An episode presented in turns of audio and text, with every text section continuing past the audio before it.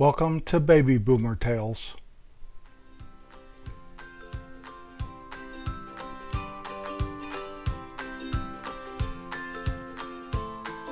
You can find us at babyboomertales.com.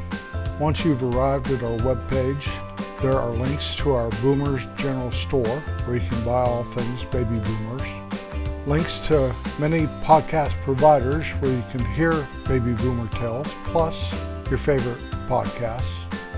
Our YouTube channel where you can listen to our Baby Boomer Tales podcast or watch our Baby Boomer Tales video casts. Thank you for riding along today. August is starting to wind down. Whew. It's been a long, hot one this summer. The grass is really grown around here. Many things have happened, and I, for one, am kind of glad that September's right around the corner. I like September. The only month I might like better than September is October. I'm a fall boy, I'll tell you that. Not that I want to take the fall, but I am a boy, guaranteed.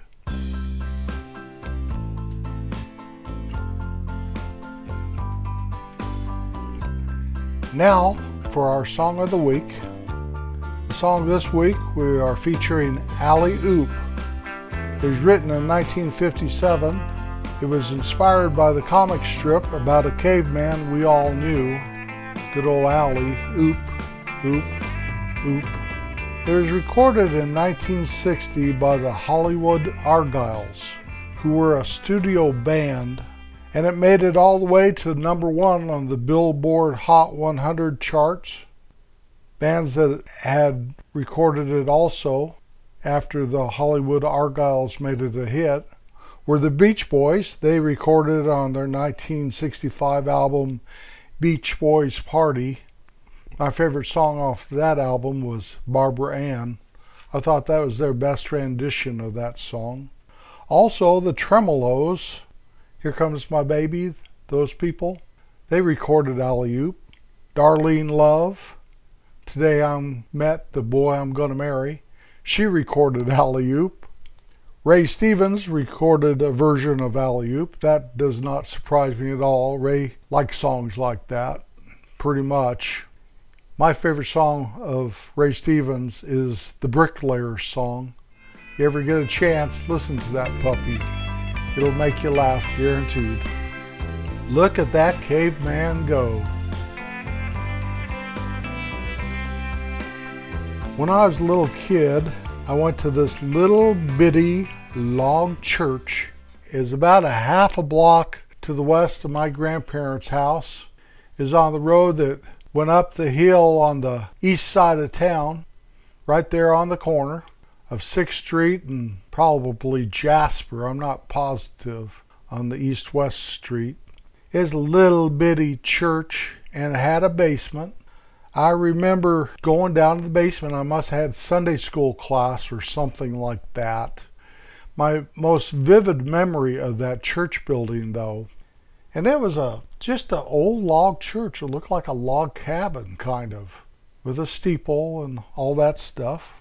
But one Easter Sunday, there were so many people that went to church on Easter that my dad and I stood outside with the rest of the men and boys because the congregation was just full of, of women and little little kids. And so we stood out there trying to hear later that church, and it was a Presbyterian church, and that's where we went to church. And I think there were two or three different churches in town. There was a Presbyterian, Episcopalian.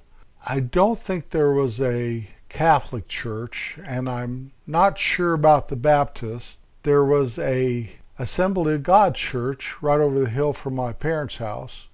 But I went to youth group there at that Presbyterian church, and later they built a brand new church on the west side of town.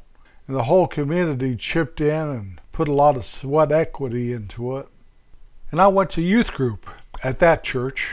I remember it was kind of a modern type church. Everything was kind of an open floor plan. And there was an upstairs, maybe that's where the choir sang, and, and the stairs were right in the middle of the sanctuary, and the only thing that separated the sanctuary from the kitchen there, where you had donuts after church, was those stairs. And So we had folding chairs also instead of a pew. So that was all modern and all that stuff. I remember one time at youth group, we were sitting there waiting for it to start, and Mike came in and declared to all of us that Walt Disney had just died.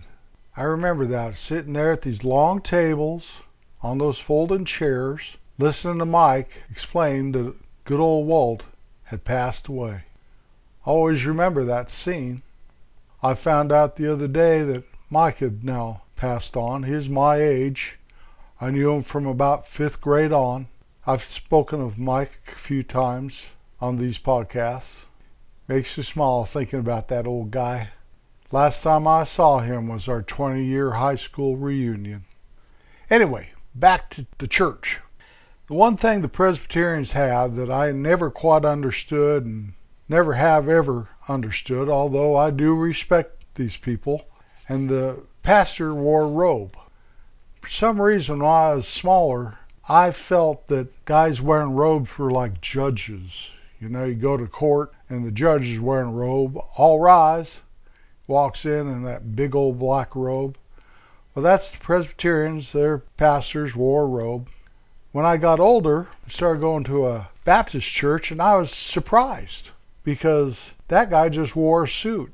Now, I guess I must not have got out and about very much because I didn't realize that a pastor or a preacher could just wear a suit and not have to wear a robe. So even though I felt they were judging me, maybe that was my own conviction. I probably need a little judgment handed down to me from someone other than my parents or my teachers.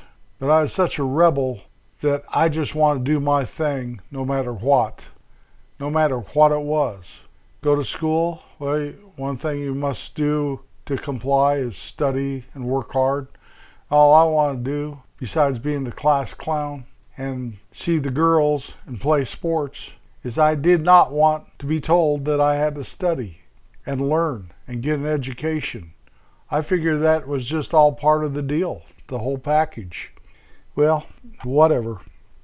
Somehow I made it through public school system I remember one time I wanted a Bible for my parents, and they gave me some money. I walked down the hill, walked over to Hart's Variety Store. Later, that would be Dave's parents' insurance agency, that building.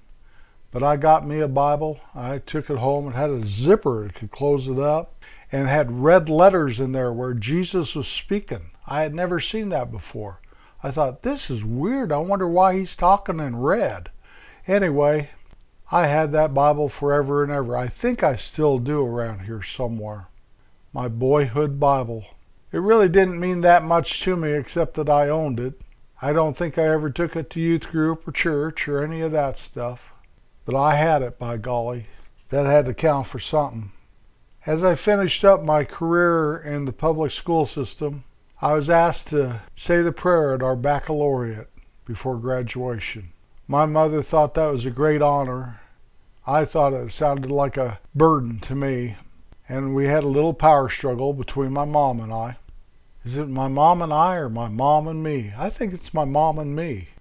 Anyway, enough for your English lesson here. Does that even count anymore? Knowing good grammar and perfect English? I don't think it does. Sad. Isn't that sad? I'm pretty sad about that. Although you know, I do treat the English language sometimes like it is a foreign language, unless I'm writing. If I write, I pretty much know to not end a sentence with a preposition and say ain't and all that stuff. But when I'm speaking, well, I guess I listened to Dizzy Dean announce baseball games too many years. I don't know. If you don't know who Dizzy Dean was, he was kind of a hillbilly type guy that was very colorful in his presentation of what was happening at the ballpark. Good old Diz. Well, 20 years after I graduated, we came home for our 20 year high school reunion, and by golly, that's the last time I saw Mike, remember? But for the dinner that night, I had been asked to say the prayer to open up the reunion. Well, true to form, I was late. By the time I got there, they were waiting to eat on me. So I did say the prayer. Now, I didn't understand what a great privilege and honor that was until later on in life. They may have asked me to say the prayer not because I had said the prayer at baccalaureate 20 years earlier, but because I was the president of the local Full Gospel Businessmen's Fellowship International chapter. I was very involved in our church. That all happened after I got married. I married a party girl, that's for sure. Well, about a month or two after we were married, my wife started going to church. Now, what is wrong with you? Why are you doing that? And she explained to me that she had always told herself that once she got married, she was going to settle down and start going to church again and raise her family the best she possibly could. Well, I thought she was crazy. I really did. But you know how it is. You kind of turn into what you hang out with. I don't care what it is or where you are or who you are that principle in life is very, very true. Next thing I knew, I had met Jesus Christ Himself, and He changed my life. And I got very involved in our church, and like I said, I became the president of the Full Gospel Businessmen's Fellowship International. I never thought I was really called to be a preacher. I always thought I was a businessman, and maybe to this day I still think I am.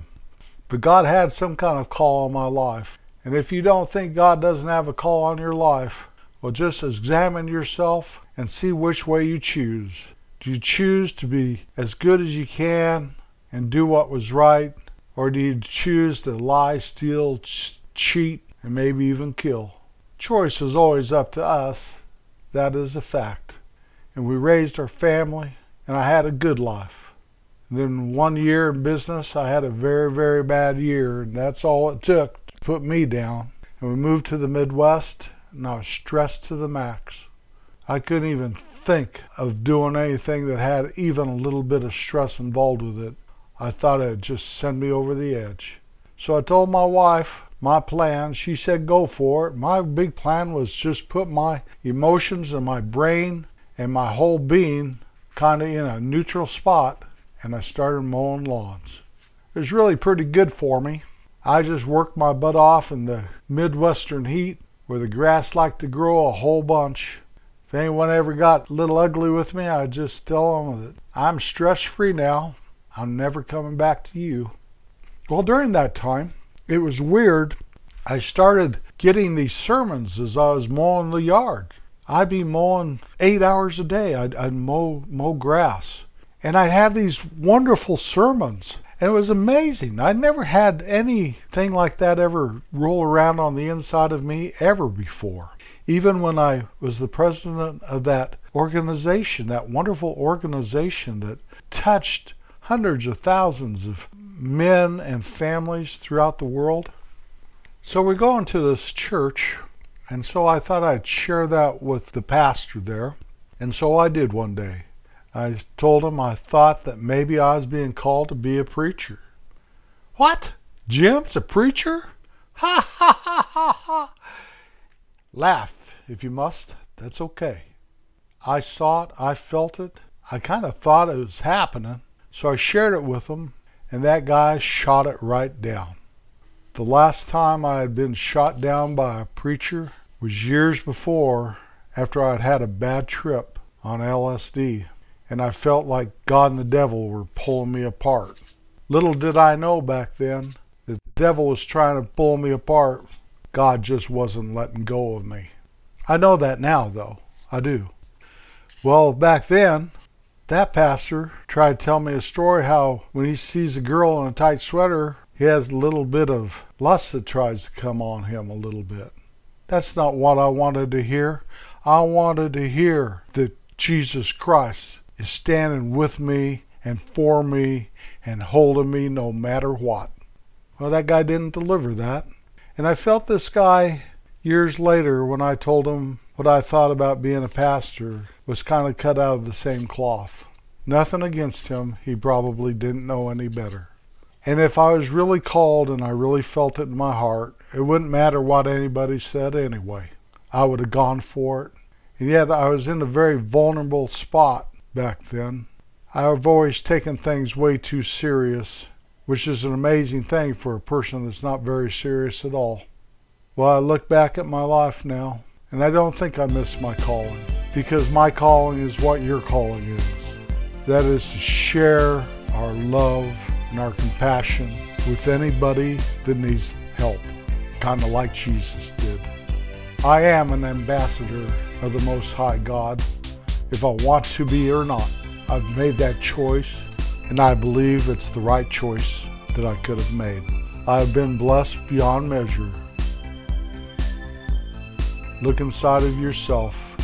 When you don't think you make a difference in this world, you'd be amazed how a smile or a helping hand or a kind word can possibly change somebody's life forever.